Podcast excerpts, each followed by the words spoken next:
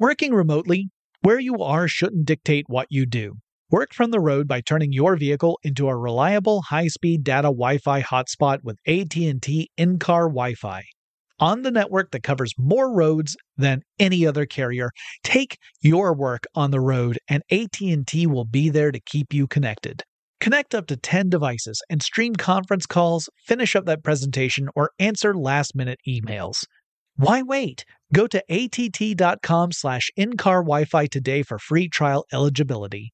Based on independent third-party data, number of devices varies by manufacturer. Always pay careful attention to the road and don't drive distracted. Wi-Fi hotspot intended for passenger use only when vehicle is in operation. Compatible device and vehicle required.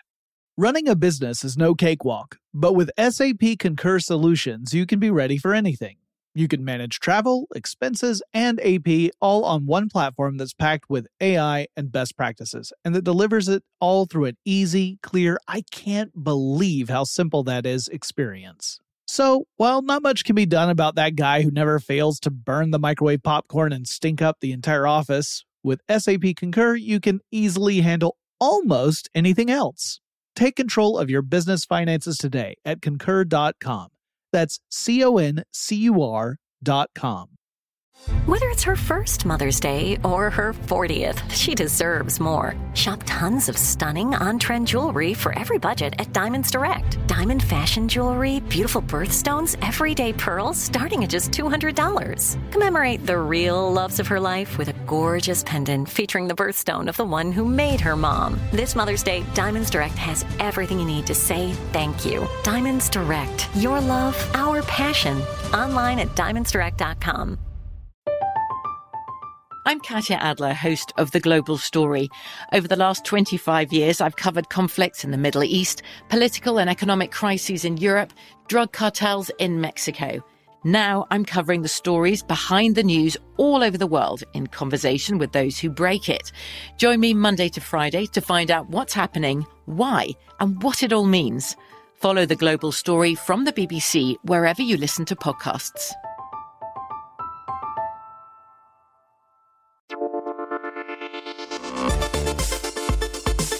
Welcome to Tech Stuff, a production of iHeartRadio's How Stuff Works.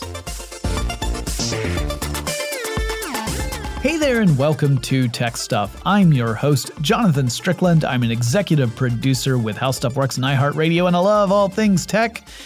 And in our last episode, I was talking about General Electric, and I was really focusing on the origin of the company and its first two decades of its existence. And over the next few episodes, we're going to start picking up the pace a bit and exploring the full history of the company and why, in recent months, that is, as of August 2019, some analysts have expressed concern for the integrity of the company. This is not a new development, actually. GE has had some struggles over the last decade or so, but eh, we haven't gotten there yet. We're still pretty early on in its history. And there's a lot I could talk about, including advances in some of the basic technology that GE was built off of. For example, in 1913, a physicist and chemist named Irving Langmuir proved that by filling light bulbs with an inert gas like argon, it would not only extend the useful life of the tungsten filaments inside the light bulb, that's the part that actually lights up in the light bulb, but it would also prevent the inside of the light bulb from turning black as it got an internal coating of what's essentially soot from the tungsten. Langmuir would make numerous contributions to science and would ultimately receive a Nobel Prize in chemistry in 1932, though that wasn't for light bulbs. Anyway, Another thing that happened in 1913 was that Charles Coffin, who had been president of the company, would become General Electric's first chairman of the board of directors. Edwin Wilbur Rice, who had studied under Elihu Thomson at Central High School in Philadelphia and who had worked for General Electric since the very beginning of the company, became the new president of GE. Rice had more than a hundred patents to his name and had a strong hand in guiding how General Electric's manufacturing facilities operated. He was one of the founders for GE's research laboratory. Not a bad pick for a president of the company, someone who could direct the operational aspects. Under Rice, General Electric continued to expand its business, and it acquired other companies as well as experiencing growth on its own.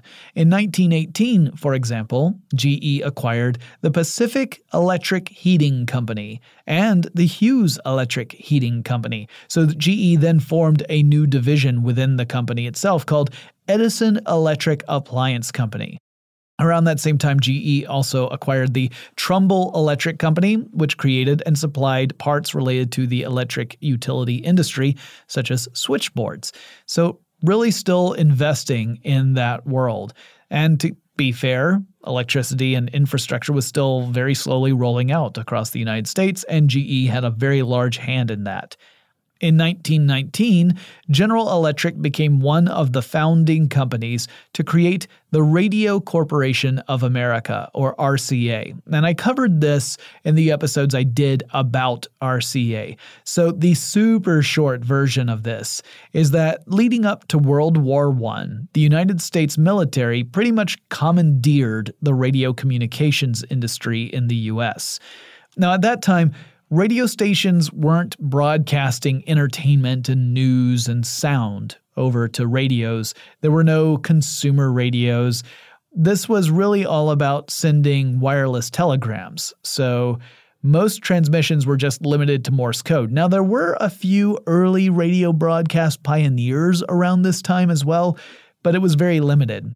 Now, the problem was, at least from the US military perspective, that many of these communication stations, these radio transmitters, were actually owned and operated by companies that were from outside the United States.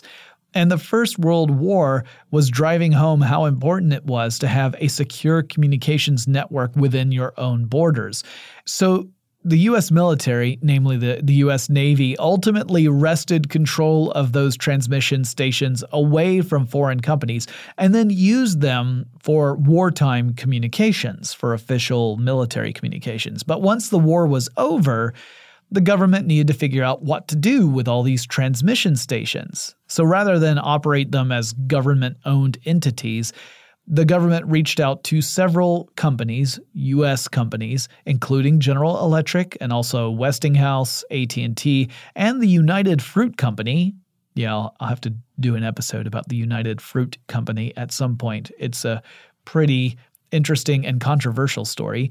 Anyway, it was this group that would form RCA, with each group partner in the group holding a certain percentage of the ownership of RCA. General Electric held the majority stake. Didn't hold a 50% stake, it was more like 30%, but it held more interest in RCA than any other party did. In 1921, uh, saw, we saw something pretty darn cool. Well, I didn't, I wasn't born yet, but the world in general saw something pretty cool in 1921. GE built a supercharger for an airplane. So there was an engineer named Sanford Moss who came up with this idea. He had this hypothesis that fuel would burn better in a chamber with compressed air. It would actually produce more energy, it would be a greater energy output with compressed air inside the chamber. And it turned out that this hypothesis was correct. And so, using that knowledge, he designed what was called a supercharger to produce a lot more power in an engine. Now, a plane with one of those superchargers would set an altitude record at the time, and it reached a new altitude of 40,800 feet, or about 12,400 meters. Obviously, we've left that way behind now, but at the time, that was a significant achievement. In 1922, GE's own radio station in Schenectady, New York, with the identity of WGY, would go on the air. The station had a 1500 watt transmitter.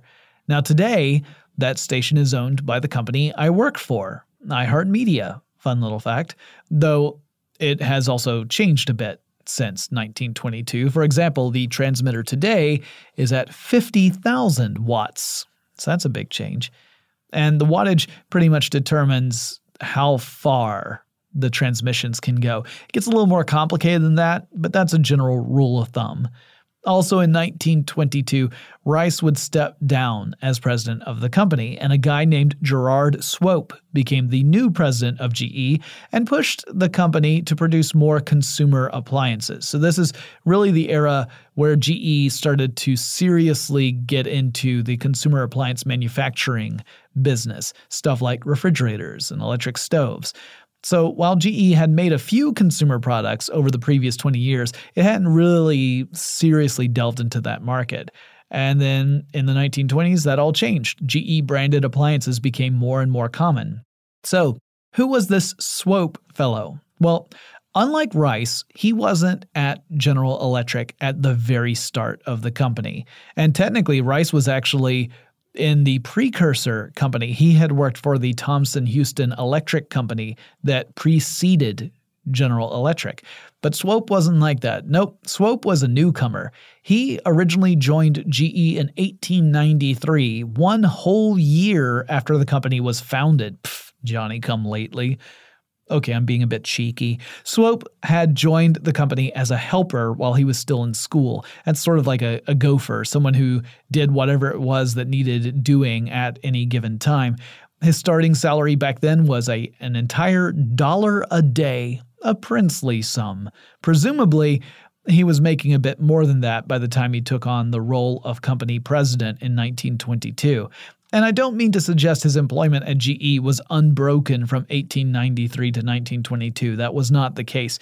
He left GE, he was attending MIT, he graduated from MIT with a degree in electrical engineering, and then he took on a job for uh, Western Electric, which is a company that's even older than GE. Swope had also served on the United States War Department General Staff during World War I. He aided in the procurement and supply operations for the Army. Charles Coffin brought Swope back over to the fold at GE in 1919. Now, as the president of GE, Swope would do more than just push the company into manufacturing more consumer appliances. He was also concerned about employee benefits. Under his leadership, General Electric began to implement employee benefit programs such as voluntary unemployment insurance, profit sharing programs, and a cost of living wage adjustment program. Swope would serve as the president of the company twice, in fact. In his first run, that would stretch from 1922 to 1940 meaning that Swope also led the company as the entire world went through the Great Depression, a challenging time for everybody. And just to stick with this for a second, I should explain who Swope's successor was and why Swope would return to serve as president a second time. Because generally, when you hear that someone left as president and then had to come back as president, it sounds like something really wrong happened in the interim. That's not exactly the case. So, in 1940, Gerard Swope retired, and Charles E. Wilson, who had first started working for GE, uh, specifically a GE subsidiary, when he was 12 years old and had been with the company pretty much ever since. He actually completed his education by taking night courses. Wilson was promoted to president in 1940, and he led the company for about two and a half years, but then a different president called on him. That president was Franklin Delano Roosevelt, who wanted Wilson to join the War Production Board as vice chairman. The United States had entered World War II in December of 1941, and there was a pressing need to devote manufacturing capabilities toward producing equipment and weapons for American soldiers. Wilson responded to the request and he left General Electric. So Gerard Swope came out of retirement and once again led the company until 1945 and World War II's end. At that point, Wilson returned to GE and resumed his role as president of the company for another five years. Now, the reason I decided to follow that particular trail and kind of move away from the timeline for a second was again to illustrate how important General Electric's business had become. It was integral to the modernization of the United States, and GE's manufacturing facilities were formidable both for their industrial businesses and consumer appliance businesses. No wonder the president looked to GE for help in manufacturing and acquisitions for wartime production. Okay, so let's get back to the timeline and learn what GE was doing during all those years. One note I saw pop up on several sites was that in 1924, GE opted to exit the utilities business because of antitrust concerns from the US government. But despite my searching, I couldn't find any other information on that. And I just saw essentially the same timeline popping up on multiple websites. So that suggested to me that they were all pulling from a single common source. Now, this does not mean that the information is wrong. It might be right, and I just wasn't able to find corroborating evidence of it. But because I couldn't find any confirmation outside that list, I got a little leery of it. So I'm including this whole story in this podcast simply to point out that it can be important to look for those corroborating sources that really indicate that you're looking at true information and you're not just looking at somebody's list that ha- is unsupported and other people have just copied that exa- exact same list and put it up on their own websites. That does happen. It happens a lot. So you'll actually find uh, a lot of plagiarism out there on the internet. You'll be looking at a source for information, you'll be reading up on a paragraph, and you think, all right, that's interesting. Let's see if I can find any more data about this and you'll do a search and a different website will pop up. You start reading that and you think, well, this sounds really familiar. And if you put them side by side, you realize this is exact exactly the same language. And there's no indication that uh, that it was done on the up and up. Now, occasionally, someone will write a piece and it will all be agreed upon that that piece will be distributed to different outlets. But a lot of times, people are just taking whatever they think is cool or in- interesting or will drive traffic and they'll just put it up on their site without asking. That's not cool. Anyway, back to GE. There were a couple of big important events that definitely happened in 1924. Um, whether GE got out of the utilities business because of antitrust issues, I can't speak to because I couldn't find anything about it.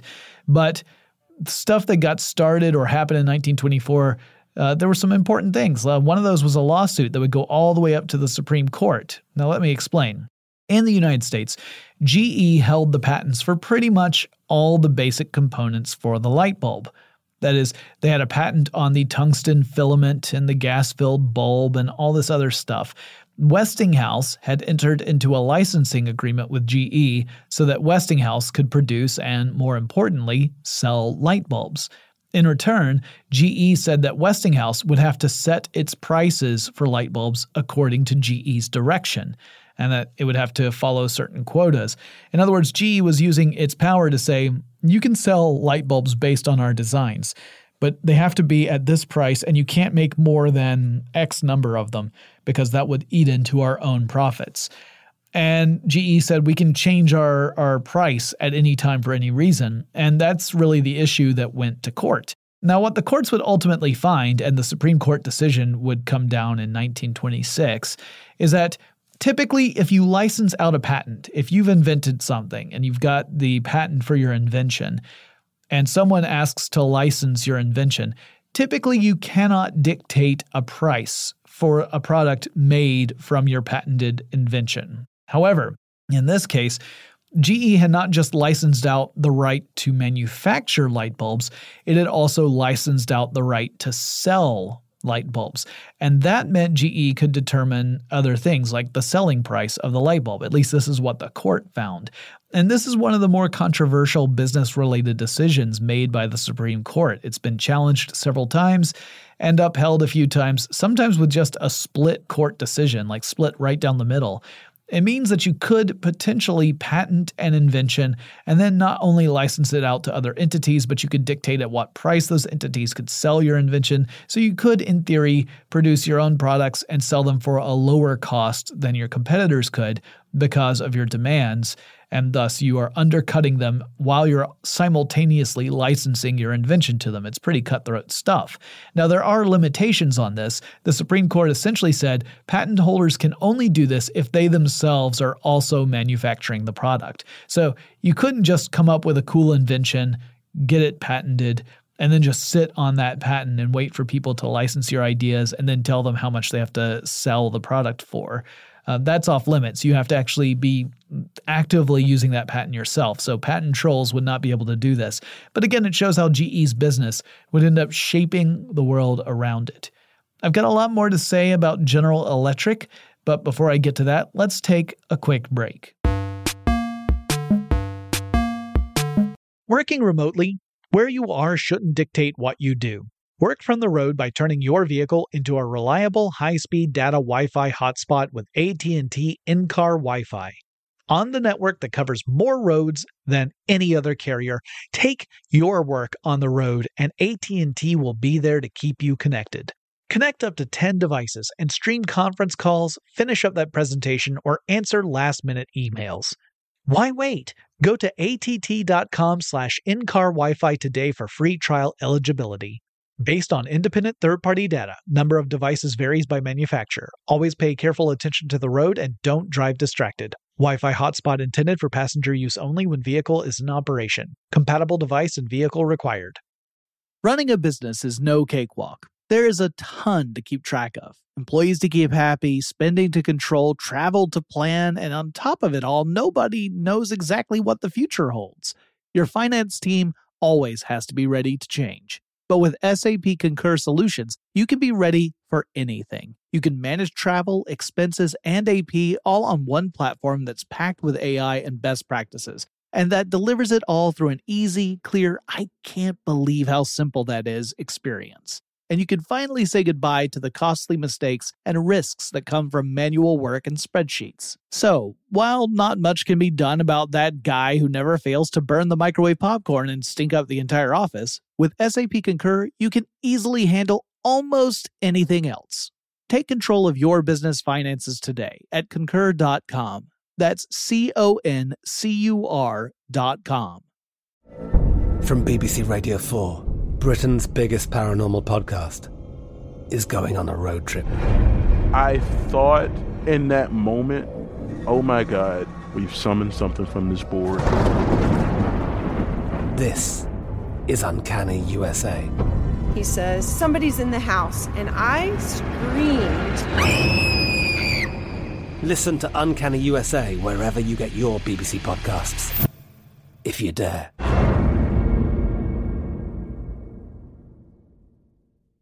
When you think about the future, what kind of technology do you envision? Whatever the future holds, artificial intelligence will undoubtedly be at the heart of it all. Join Graham Class as he hosts season two of Technically Speaking, an Intel podcast from Ruby Studio in partnership with Intel. Explore the future of technology that's rapidly evolving our world today with the help of AI. There is still so much work and research needed to fully understand the power and potential of AI and Intel is at the forefront of implementing AI and revolutionary technology that's changing the world we live in for the better. In each episode, Graham interviews the minds transforming medicine and healthcare, retail, entertainment, personal computing, and more while pioneering new uses for AI in these spaces. Tune in every other Tuesday and explore the latest technology that's changing our world today and creating a more accessible tomorrow. Listen to Technically Speaking, an Intel podcast on the iHeartRadio app Apple Podcasts, or wherever you get your podcasts. Earlier, I alluded to the fact that a couple of big things happened in 1924, and they both had to do with light bulbs, and that's ironic because this next big thing was really shady. Executives from GE attended a meeting in Geneva, Switzerland. That meeting was also attended by representatives of companies like Philips and the Compagnie de Lampe and Osram. All of these are light bulb manufacturers, or were at the time. They signed a document that was titled Convention for the Development and Progress of the International Incandescent Electric Lamp Industry. But the agreement has a more sinister nickname the Phoebus Cartel. Now, Phoebus is another name for Apollo, the god of the sun, so that's fun. But what this group was doing was working out a global agreement about the manufacture and sale and design of light bulbs. And that agreement divided up the world into regions assigned to the various members of the cartel. Each member would have its own region to lord over, and it would have a quota that it was supposed to stay below in order to meet manufacturing needs and to meet the needs of all the members of the cartel. But more than that, the group actually determined that the useful life of a light bulb should be 1,000 hours. they were collectively agreeing to limit a light bulb's lifespan. And this is called planned obsolescence, and it's a pretty shifty way to ensure continued success. Essentially, it's when a company builds a product that is only supposed to last a certain amount of time, and it comes along with the expectation that the customer who buys your product is going to go out and buy a new version of the thing that just broke. So these companies could make better light bulbs. In fact, they had already done that. The average light bulb lifespan in 1924 was already 2,500 hours. So 2.5 times as long. Now they were going to work to reduce that lifespan in order to drum up more business. Light bulbs burn out faster, people have to go back and buy more light bulbs. It was making their own business by making the products worse in a way.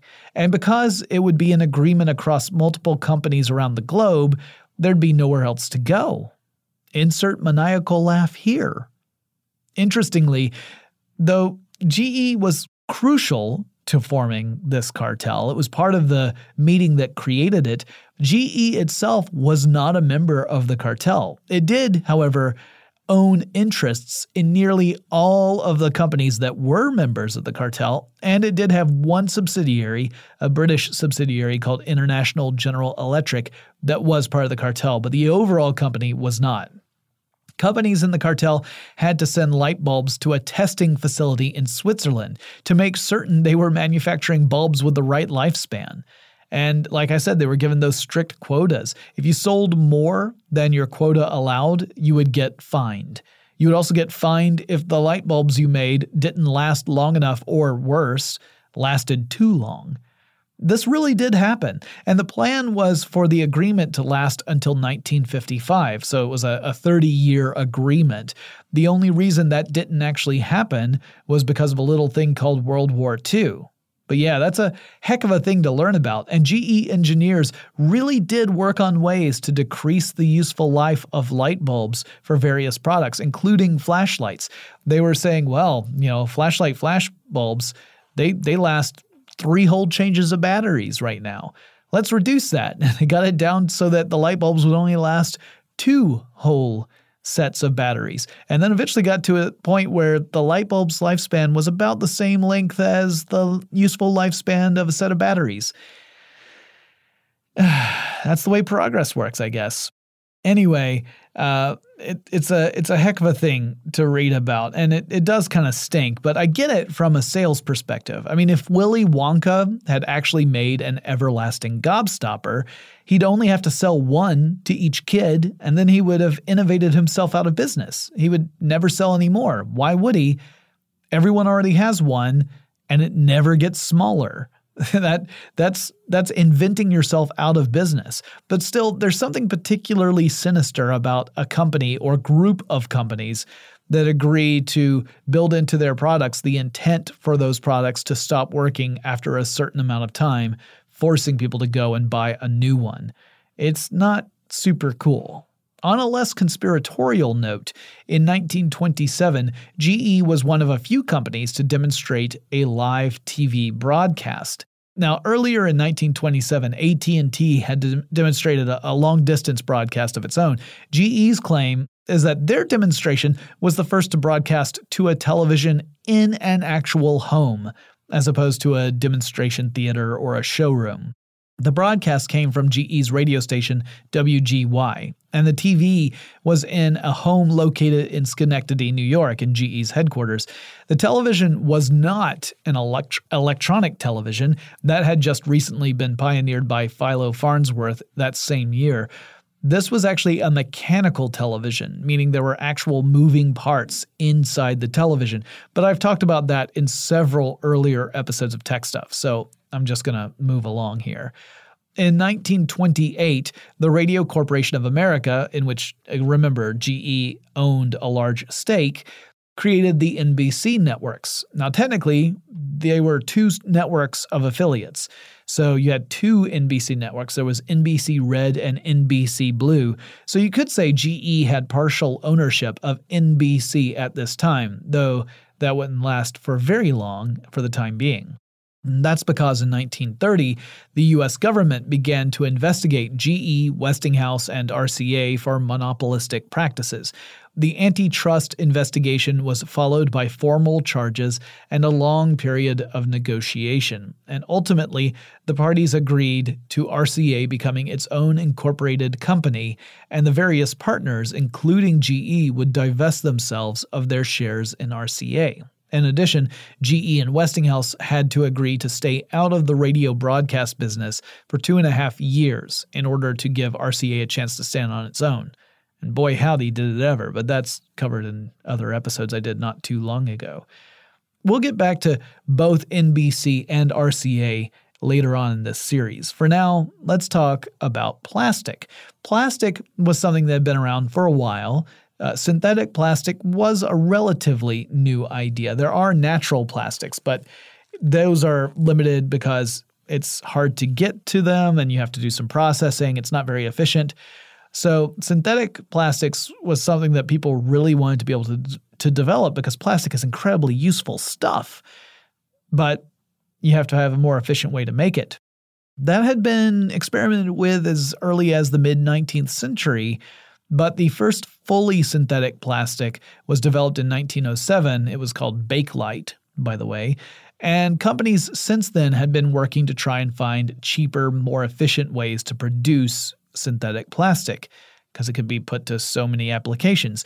GE was one of those companies. And throughout the 1930s and into the 1940s, GE engineers worked on lots of different experiments to develop synthetic plastic.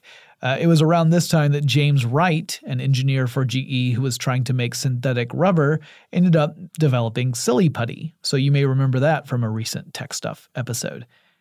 Corning would end up beating GE to the punch as far as the development of silicone goes. The two companies were in fierce competition to try and develop it first, and Corning came out ahead. But GE was able to create a more efficient manufacturing process and ended up being extremely successful in the market as a result. So Corning developed it, and GE figured out how to make it more efficiently. In 1935, GE introduced the first electric household food waste disposer called the Disposall. This is a garbage disposal, which mounts beneath the drain on a sink. And the idea is that there's a spinning disc or impeller plate under the drain, which has some protrusions on it, and turning on the disposal activates an electric motor that then spins the plate rapidly. And the spinning pulverizes the food, or whatever else is down the disposal, and turns it into a slurry that can get washed down the holes on the outer edge of the disposal and then down into the pipe system of your house. And it also would create an effective means of creeping out audiences in horror movies because we all know what happens when a character is at a garbage disposal. Something important, usually a ring, is going to fall down there, and then they're going to put their hand down the drain. Even as we all scream, Don't put your hand down there! Anyway, the disposal went on sale in 1935. I should also mention that GE did not invent the garbage disposal. That honor goes to John Hammes, not Jon Hamm, who's a great actor, but John Hammes. He invented the device in 1927 and filed a patent for it, though, as far as I can tell, he wasn't able to go to market with a device until after GE had already introduced the disposal. Also in 1935, GE provided the lamps for the first Major League Baseball night game, which took place in Cincinnati, Ohio. The Cincinnati Reds played the Philadelphia Phillies and they won 2 to 1. Night games actually were really important. They helped transform the sport of baseball. It meant that folks who worked during the day could still have the opportunity to watch a game live in the evening, and it boosted crowd attendance and gave a healthy dose of oomph to the sport. And of course, other sports would follow suit. Throughout the 1930s, the company continued to work on multiple industries. GE introduced more consumer products for the average Joe, and the company also worked on high tech components for airplane and car engines for a more, let's say, elite clientele. Howard Hughes himself used a GE supercharger in 1937 to set a transcontinental air record. He flew across the United States in 7 hours, 28 minutes and 25 seconds. In 1938, the labs at GE managed to reinvent the company wheel, by which I mean the light bulb. The invention was a fluorescent lamp, which works a different way from incandescent lamps. An incandescent lamp creates light by using electricity to heat up a filament until it gives off light when it incandesces. And that's the basic premise behind all incandescent lights. But a fluorescent lamp is different. The idea for fluorescent lamps was actually a few decades old, but the challenge was to create one that was practical from both a use case scenario, as in this is giving off enough light for me to do stuff, and also from a manufacturing standpoint. Dozens of people worked on solving these problems, and a lot of people made various contributions, so there's not one single person I can point to as being the inventor of the fluorescent lamp, which is a bit of a relief since it means I don't have to explain that so and so invented this and then walk it back and say, okay, well, actually, it's way more complicated than that. I'll explain how fluorescent lamps work when we come back from this short break. Working remotely, where you are shouldn't dictate what you do. Work from the road by turning your vehicle into a reliable high-speed data Wi-Fi hotspot with AT&T in-car Wi-Fi on the network that covers more roads than any other carrier. Take your work on the road and AT&T will be there to keep you connected. Connect up to 10 devices and stream conference calls, finish up that presentation or answer last-minute emails. Why wait? Go to att.com slash in-car Wi-Fi today for free trial eligibility. Based on independent third party data, number of devices varies by manufacturer. Always pay careful attention to the road and don't drive distracted. Wi Fi hotspot intended for passenger use only when vehicle is in operation. Compatible device and vehicle required. Running a business is no cakewalk. There is a ton to keep track of employees to keep happy, spending to control, travel to plan, and on top of it all, nobody knows exactly what the future holds. Your finance team always has to be ready to change. But with SAP Concur Solutions, you can be ready for anything. You can manage travel, expenses, and AP all on one platform that's packed with AI and best practices, and that delivers it all through an easy, clear, I can't believe how simple that is experience and you can finally say goodbye to the costly mistakes and risks that come from manual work and spreadsheets. So, while not much can be done about that guy who never fails to burn the microwave popcorn and stink up the entire office, with SAP Concur, you can easily handle almost anything else. Take control of your business finances today at concur.com. That's C O N C U R.com. From BBC Radio 4. Britain's biggest paranormal podcast is going on a road trip. I thought in that moment, oh my God, we've summoned something from this board. This is Uncanny USA. He says, Somebody's in the house, and I screamed. Listen to Uncanny USA wherever you get your BBC podcasts, if you dare.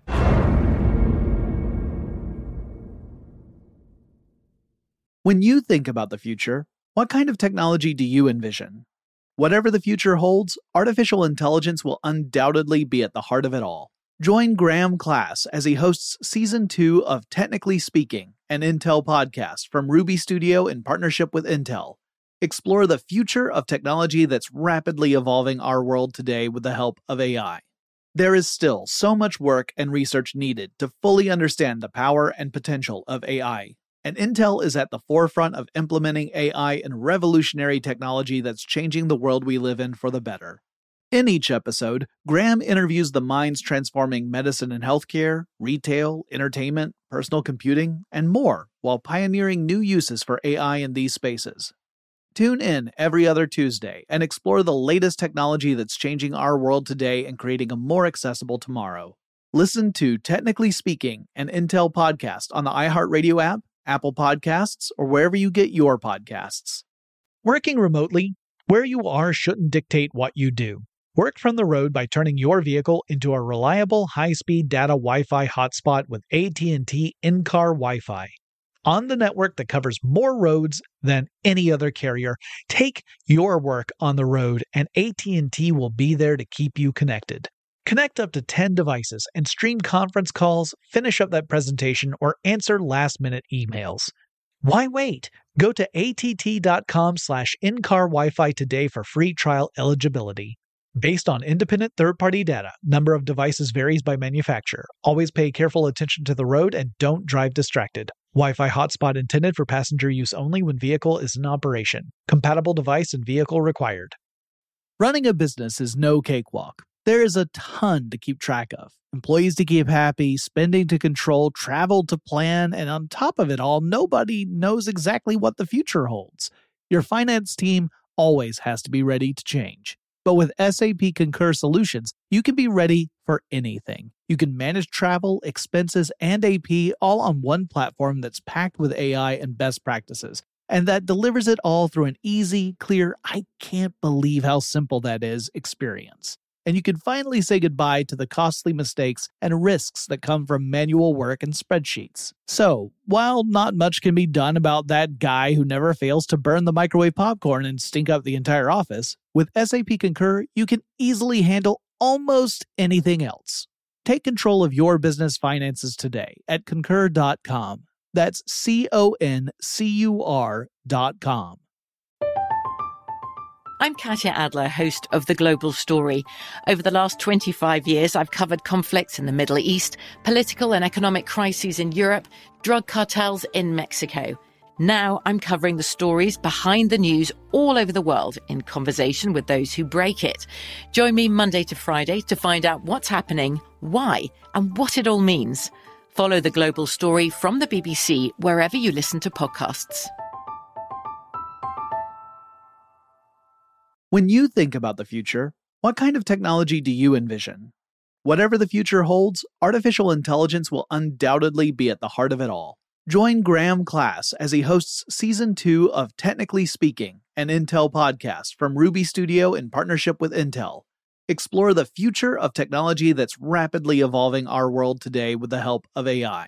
There is still so much work and research needed to fully understand the power and potential of AI and Intel is at the forefront of implementing AI and revolutionary technology that's changing the world we live in for the better. In each episode, Graham interviews the minds transforming medicine and healthcare, retail, entertainment, personal computing, and more while pioneering new uses for AI in these spaces. Tune in every other Tuesday and explore the latest technology that's changing our world today and creating a more accessible tomorrow.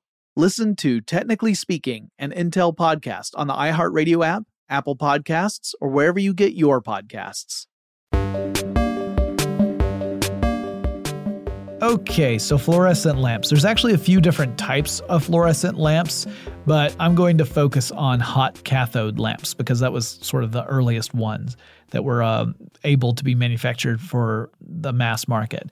And typically, the lamp is a long glass tube and inside of this long glass tube, there is a coating of fluorescent powder on the inside surface of the tube. And also inside the tube is low pressure argon gas. And there's also a little bit of liquid mercury, mercury in there. Um, this is why handling fluorescent lamps is a bit dangerous. Well, that's one of the reasons. Another is that they're tubes made of glass, so breaking one not only releases a small amount of toxic chemical to the environment, it also can cut you up pretty badly.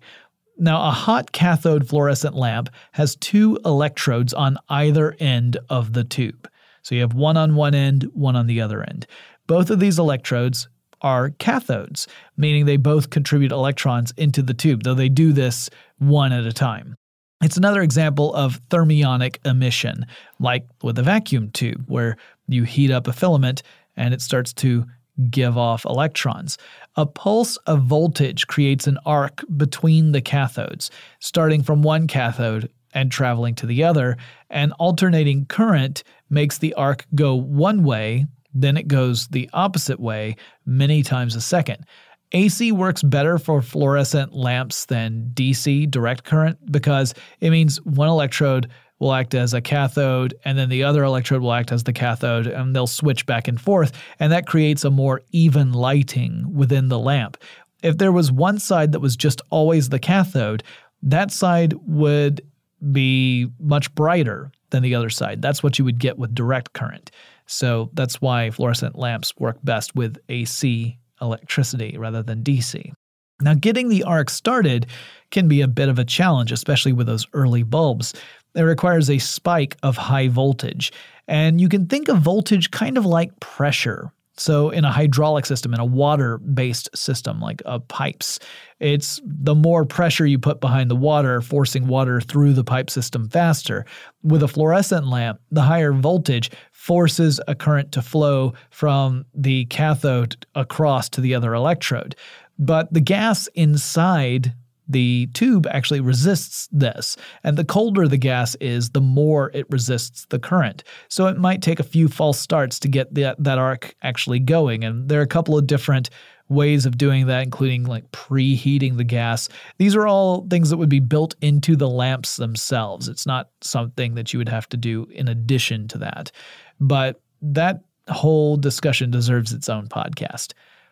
So the arc will vaporize the mercury that's inside the tube, turning that liquid mercury into a gas. And as the arc passes through this vaporized mercury, it gives off ultraviolet light. But hey, I hear you say, ultraviolet light is outside the visible spectrum for we puny humans. Ha ha ha, puny humans, I say. That is true. And that's where the fluorescent powder coating the inside of the tube comes into play. Stuff like phosphor will give off light or fluoresce, or if you really want to make it easy to understand, you could just say glow when exposed to certain types of energy, such as ultraviolet light. So the light given off by the vaporized mercury is invisible to we puny humans, but the light given off by the fluorescing phosphor isn't, and that's how fluorescent lamps generate light. GE engineers figured out how to make the fluorescent light bulb in a way that was efficient and suitable for actual applications, as opposed to interesting lab experiments. And the fluorescent lamp had some distinct advantages and a few disadvantages compared to incandescent lamps. For one, it was more energy efficient. It required less energy to generate an equivalent amount of light. So we measure the amount of light given off by stuff in units called lumens, and we measure electricity in watts.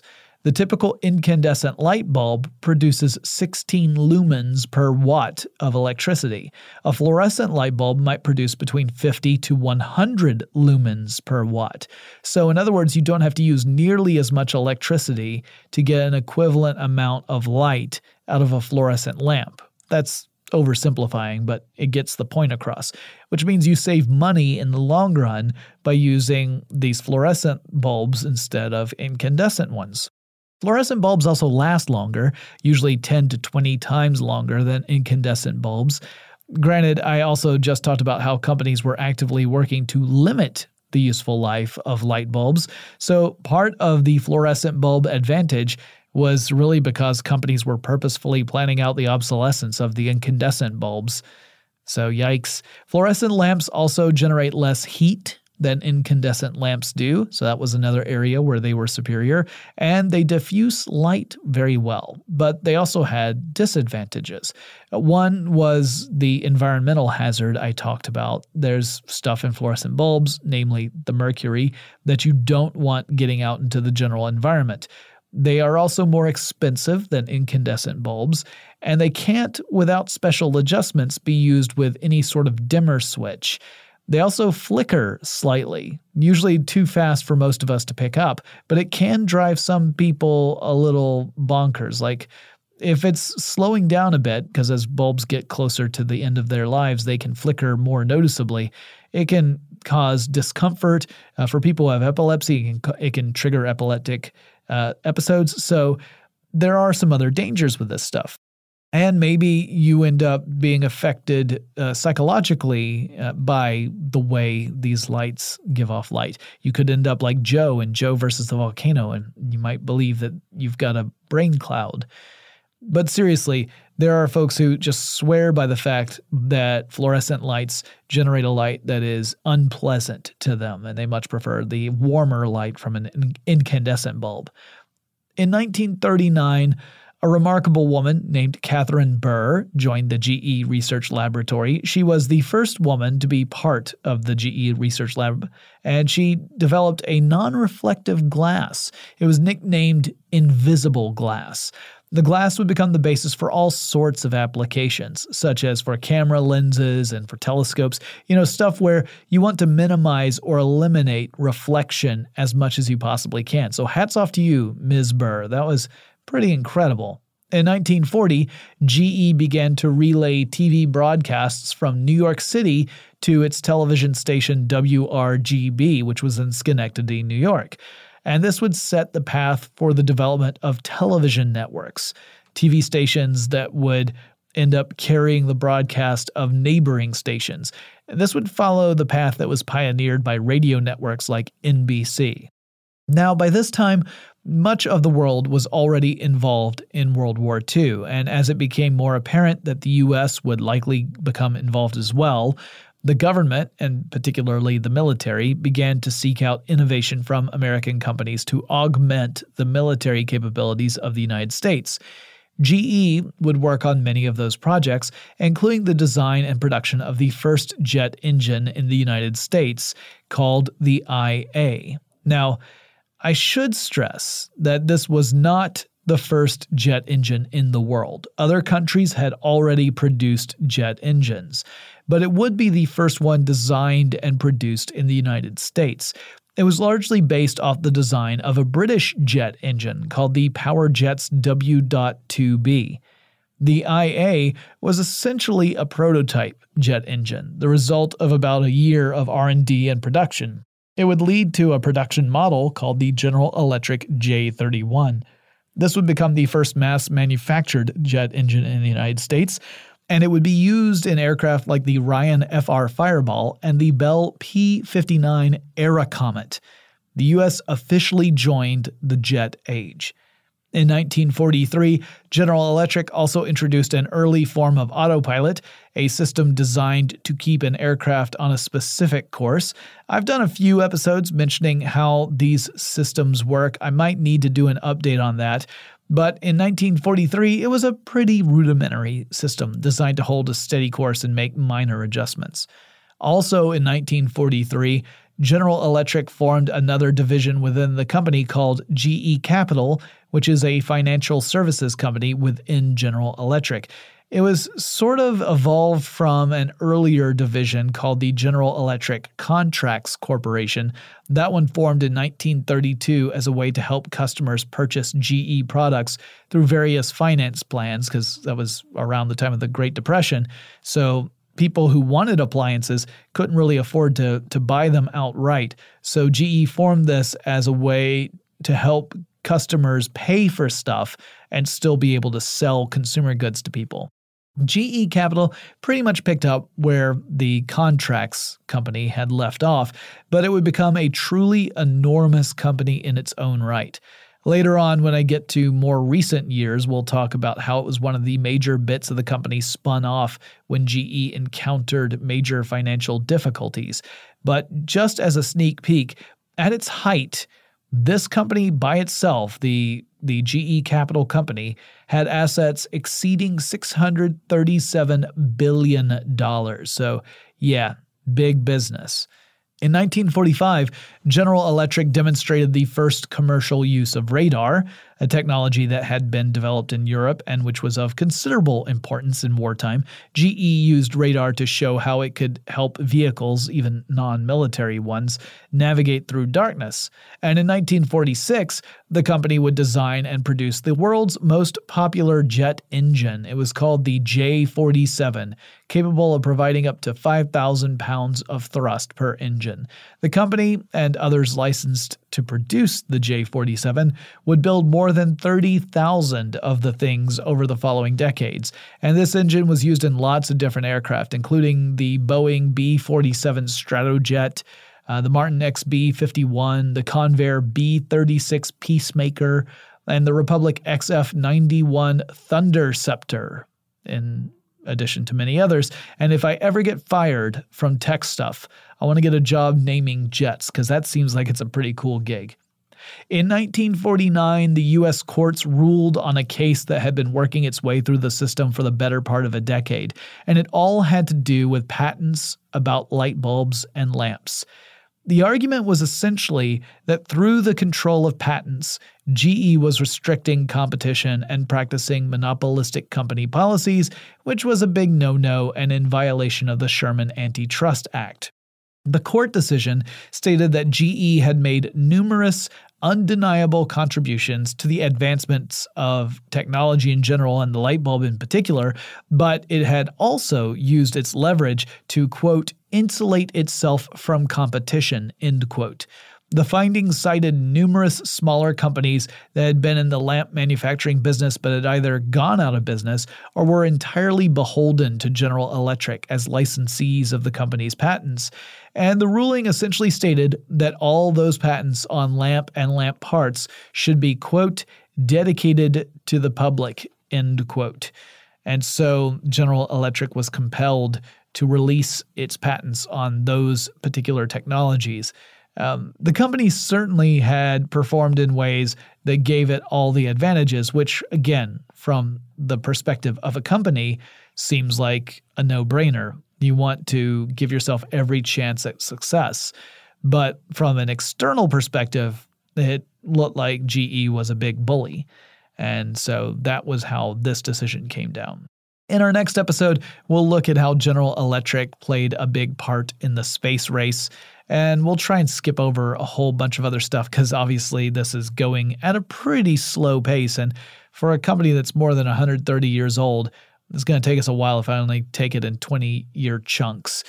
Uh, but in the meantime, if you guys have suggestions for other topics I should cover, whether it's a company, a technology, a product, maybe a trend in tech or just a general concept in tech and you want to know more about it, send me an email. The address is techstuff at howstuffworks.com. Pop on over to our website. That's techstuffpodcast.com. You'll find an archive of all of our past episodes there. You'll also find links to where we are on social media, and you'll find a link to our online store where every purchase you make goes to help the show, and we greatly appreciate it. And I'll talk to you again really soon. Tech Stuff is a production of iHeartRadio's How Stuff Works. For more podcasts from iHeartRadio, visit the iHeartRadio app, Apple Podcasts, or wherever you listen to your favorite shows. Running a business is no cakewalk, but with SAP Concur Solutions, you can be ready for anything. You can manage travel, expenses, and AP all on one platform that's packed with AI and best practices, and that delivers it all through an easy, clear, I can't believe how simple that is experience. So, while not much can be done about that guy who never fails to burn the microwave popcorn and stink up the entire office, with SAP Concur, you can easily handle almost anything else. Take control of your business finances today at concur.com. That's C O N C U R dot com. From BBC Radio 4, Britain's biggest paranormal podcast is going on a road trip. I thought in that moment, oh my God, we've summoned something from this board. This is Uncanny USA. He says, Somebody's in the house, and I screamed. Listen to Uncanny USA wherever you get your BBC podcasts, if you dare.